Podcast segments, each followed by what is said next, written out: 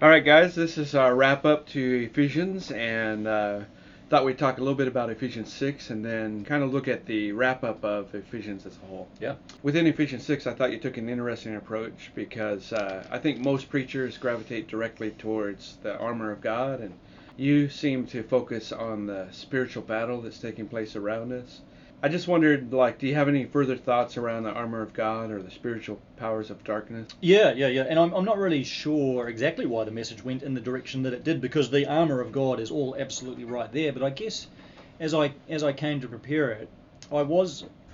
I, I hope the prompting of the Holy Spirit just led me towards that focus around the schemes of the devil. That phrase in verse 11 just really captured me of taking our stand against the devil's schemes. And I guess I was struck by the reality that in this day and age, I think for, even for Christians, believing in the devil, being aware of Satan and his power and the way that he works is not something that we tend to emphasize. Um, maybe in uh, certain traditions and certain churches that's emphasized more, but I think by many evangelicals it's not. But I thought there was a real need to recover a bit of that and just talk about how real the enemy is and how real the battle is. And I guess what I wanted to do is give people that sense that the, the struggles that we face and the challenges that we, we encounter in life, they're multifaceted. And yes, there are psychological things we can point to, and economic things, and all of that. But behind all of those things, there is there are real powers, real forces of darkness, and there is a real personal enemy who stands against us and stands against the plans of God. And I, I think uh, you know if, if we neglect that or we, we, we don't take that seriously, we really become quite naive, and then I think we leave ourselves open to attack. We make ourselves very vulnerable spiritually, and, and I just know in my own life, and I, and I know, and even in the experience of putting that message together, and I've had this before, you know, sermons that come along, and you're talking about these things, and you're talking about the devil. They are hard sermons, like in a spiritual sense. Mm. That was that was a that was a tough week for me, just personally, putting that together and I felt like I came through a bit of a spiritual battle and a spiritual valley myself, even just coming through to Sunday morning. So people don't necessarily see that, but it just reinforced to me that the, the battle is very real, and these, these forces and powers are very real, and I, I felt a bit of that personally, which just reaffirmed to me exactly what you know Paul is saying here. We've got to take our stand against the devil's schemes. So that was a little bit of the thinking behind my message. Yeah. Hmm. I guess I found that message was really helpful just to remind me again of some of the things that do go on in the spiritual world. You know, I, I can think of some situations where I've had people I know where it's like the devil made me do it, and, and they attribute everything mm. to the devil. You know, I, I, have a cold, so therefore it must yeah. be the devil, sort of thing. And, and, so you get that sort of extreme. I think from for our church's point of view, it's probably the the, the other way, and, that we uh, we don't acknowledge that some of the spiritual forces as, as much as what we probably could. But I enjoyed the message here because I think it gave good balance. The fact that yes, there are human elements in terms of what is going on, and that uh, as uh, as fallen believers, that we naturally have a tendency to fall into sin, and that is something that is going to happen wherever. But there's also a genuine spiritual element as well, and that there are those powers of the devil, those schemes of the devil that are real, that we don't see, and I don't think we fully understand. And this was a, a helpful reminder of those things that do take place on a day-to-day basis, um, and that we need to be aware of them. Mm, yeah, and I, and I just think too on on that issue of the armor of God. Even though I didn't really touch on it very much in the message, it's a really valuable thing for for any of us, any any Christian, just to go through those verses. It really is um, from about verse 14, isn't it? And just look through those individual pieces of the armor of God just reflect on each of those and what it is that we have in Christ, you know, salvation and righteousness and the gospel and all of these things and how important those things are and just to continue to reflect on those, continue to thank God and to stand firm upon the reality of each of those pieces of our spiritual armor. So you could go into a lot more depth on any one of them. Each of them could have been a mm. sermon in its own right, but I guess that's for people to do, you know, in, in their own individual time, is to reflect on those, and, and there's connections back into the Old Testament and so on with them. But uh, the the only point I guess I really wanted to make is that ultimately they're not, they're not all just things that we're to run off and do in a legalistic sense. They're, these are things that God does for us. These are these are promises that He's made and things He's provided for us to protect us. But we've still got to put them on. You know, yeah. we're still commanded. Yeah. We, we've got to put that armor on and, and claim that and cling to those promises and, and really be reminded of those things and stand firm in that spiritual armor. But um, yeah, I'd encourage anyone just to keep looking into those things because there's a lot of depth there. I appreciate that. I, I did appreciate the message. I do think that we live in a society that likes to explain things away, Mm, yeah, totally. especially in the spiritual sense. We like we like to take that scientific approach to explain everything within the physical world, Mm. in the physical realm. But uh, however you believe creation and the universe and all that's taken place, you have to allow for the fact that uh, there's a spiritual component to what's Mm, placed mm. within the world that we live. Yep. And that's definitely what we get out of the scriptures. Yep. I guess before we move out of chapter six, it'd just be good to go back and pick up some of those things in the first part of chapter six about that relationship within the family and even that relationship within um, the whole situation that it talks about bond servants and masters. Mm. And just reminding me again of, and I know this sort of goes all the way up back up to chapter five about submitting to one another out of reverence to Christ and just how all of our relationships that we're involved in, whether that be as uh, parents to their children, uh, husbands to their wives, wives to their husbands, uh, those that we might come into interaction with uh, in the workplace, in the home, wherever it may be, is the underlying principle is that we are to submit to one another in reverence to Mm. Christ Mm. and that um, I think at times we can miss that point so much that ultimately the way as parents I have good relationships with my children is because of the relationship I have with Christ Mm. and that that is just that foundation that is so important in Mm. those opening passages of chapter 6 there. Yeah, and and I enjoy just looking at all of that in the context that Paul wrote it into as well, where relationships within this world, within the Roman world, was so hierarchical. There was such a such a class-based society, and there was such a steep ladder. Of everyone knew their point on the ladder. Everyone looked down at everyone else that was below them on the ladder, and you were very conscious of where you were relative to everyone else in that in that world. And just the way that that Paul and the gospel really just flips all that on its head um, well, not so much flips on its head. I, I've heard of it described as, you know, there was this great big ladder, the social hierarchy of the Roman world, and the gospel comes along and turns the whole ladder on its side and then lifts it up. And I thought that was pretty good, you know, that everyone's equal. It's Good not that it's turned on its head, because it's not that the ones that were powerful become last or someone that goes to the top and someone's still at the bottom. It's that everyone now is equal and everyone's equally blessed, everyone's equally invited into the kingdom of God and the family of God. And so when you come into these relationships, yeah, there is just absolute equality, even though you still have slaves and masters there where there's that real power differential going on, still somehow equal brothers and sisters in Christ.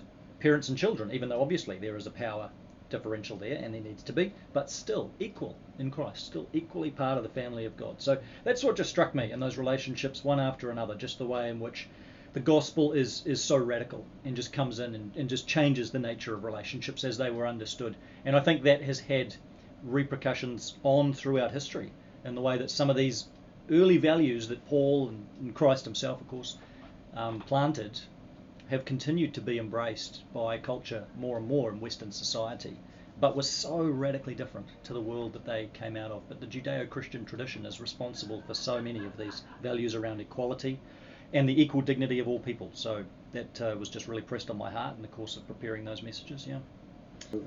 We'd like to think that we don't live in a hierarchical society today, Right. but you know, we still deal with our own insecurities and Mm. our own pride and Mm. wanting to dominate or want to help people see that we're in charge Yeah. or that we we have some capacity over someone else or that we're better or we've done things better. Mm. So there's still this Mm. sense of hierarchical Yeah. capacity to our society today. Yeah. Totally. And the only way that changes is if Christ has transformed our hearts with humility. Yeah. With the gospel message of loving one another. Yeah, so true. And, and even within in Christian circles, sometimes we still seem to go back to the old ways of hierarchies and, and the, the social platforms that we put certain people on. I mean, the, the culture of Christian celebrity, I think, is terrible. Well, we all know you're in charge. yeah, that's right. I'm at the bottom of the ladder, whatever ladder it is. Yeah. But you know, it does it does make me wonder sometimes. You know, Christians sometimes seem to be the worst. We we buy into the celebrity culture just like anyone else. You know, and we run after the people who are the best known, the ones that write all the books and run the conferences and have the biggest churches, and and that's fine, and they've got great things to say. But you know, ultimately, Scripture is our authority. We're all equal brothers and sisters. We just we don't need to buy into the ways of the world. You know, we're all one in Christ, and I think that's this Ephesians just brings us back to that reality. But you make a good point. It's so easy to default back, even in a kind of Christian way, default back to that worldly hierarchical way of thinking. Totally. So, what were some of the highlights that really stuck out to you as you preached through the book? Well, so you- before you go Ruben says anything, yeah. to, to me, one of the things that came out time and time again that's so strong is that aspect of prayer. Mm. And I think for me, that that's probably the thing that I walk away from from Ephesians, being reminded about the most strongly, is how much Paul prayed for people. Uh, even though he was in a difficult situation, even though he would have been expecting people to be praying for him, his response was to be in an attitude of prayer. You could just about summarize Ephesians by saying it's a book about Paul's prayer. Mm. Uh, just so critical as far as he was concerned was to be praying for other people. And, and I think for me, it reminded me that I don't spend as much time in prayer as what I should. And that if Paul needed to spend time in prayer and praying for others around him, I need to be doing it a lot more as well. Yeah. Yeah, well said.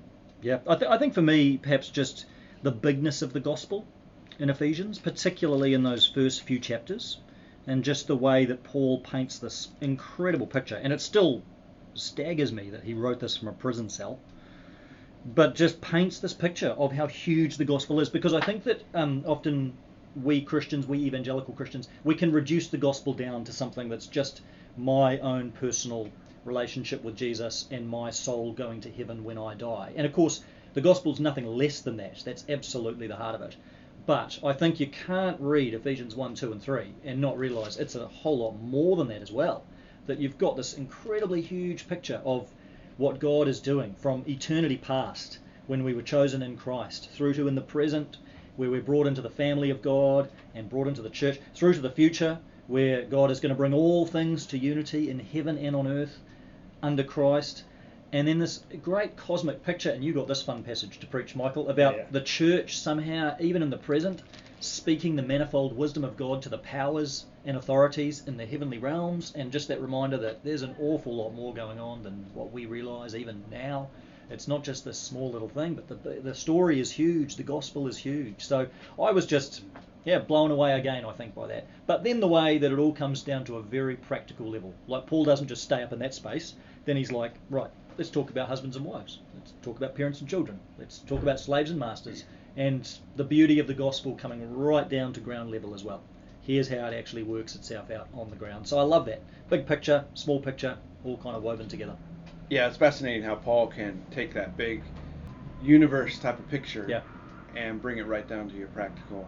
How do Yeah. you live out your faith day Yep. to day? Yep. And and he does that through all of his epistles, really, Mm. all of his letters.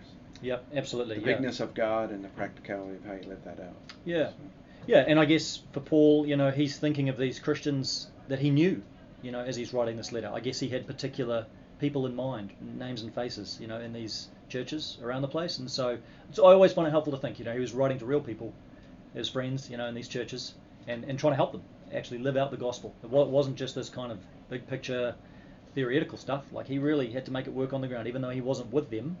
He wanted them to grow in their faith, and so it's it's a letter written from the heart of a pastor, I think, to his people. and to write that optimistically when you're sitting in the Yeah. prison cell, no. when we struggle with our minor little Right. details of life. no, exactly. Yeah, I know. I- I'd, I'd just be writing lamentations or something from a prison cell. Yeah. Very good. Anything else you'd like to add? Just the fact that the gospel changes the way that we live. Hmm. And, um, you know, Ruben's already talked about how big the gospel is and all that's involved in the gospel. But if you look at the second half of Ephesians, because of the bigness of the gospel, it means that we live different lives as, as, as Christians. Hmm. And so, therefore, because of the way that God has shown his love towards me, I therefore live a transformed life in response to that. Hmm. And um, the Apostle Paul gave some practical examples of how to do that. But the reason that I live the sort of life I live, that is hopefully honouring God and glorifying God, is simply a response to the bigness of this gospel. God has loved me, I love him, so therefore I want to live it out on a day to day basis. Yeah. Yeah, great. Yeah, and, and, and for me, I'd just say at a practical level, keep reading Ephesians. Because there's so much, even in the courses of these podcasts and all the sermons we've preached, that we haven't covered in detail. You know, so many other little gems in there. So many other little hidden verses, uh, you know, hidden treasures tucked away there in some of these verses that I think, it, like the rest of Scripture, but just in a in a really special way in Ephesians, it never gets old and God's always got more to reveal to us. So uh, that's the beauty of Scripture. It's just unlike any other book. There's always more truth to, to learn and to absorb, always new insights. I mean, I've I've come back to it and learned new things, fresh things through this series. So I think you know it's it's for all of us just to keep on coming back to back to these passages of Scripture that in some ways might be familiar, but God's always got more to teach us and more to do in us and transform us through through His Word as well. Yeah. So it's been a fun series. And Paul left us with this phrase kind of towards the end in verse 18 Be alert and always keep on praying for all the Lord's people. I love that passage, mm. just to live with this alertness yep. that uh, more is going on than what we realize yep. sometimes. And then, like you said, Michael, to wrap everything up in prayer. So, mm. yep. Michael, would you like to close us out in prayer? Yeah, let's pray. Father, we just do just want to thank you so much for the truth of the gospel that we read about in the book of Ephesians. And we know that Paul understood the fullness of Christ, he understood fully what Jesus Christ had accomplished upon the cross. And that led to a life devoted to God and a life of holiness, Lord.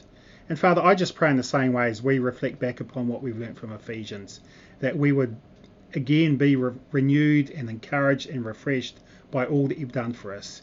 And may that be shown in the way that we live our lives. May we want to live a life that glorifies you, honours you, and that people can be imitators of us because we are imitators of God. Father, transform our lives. Help us to live in a way that honours you. We ask and pray these things in Jesus' name. Amen. Amen. Amen.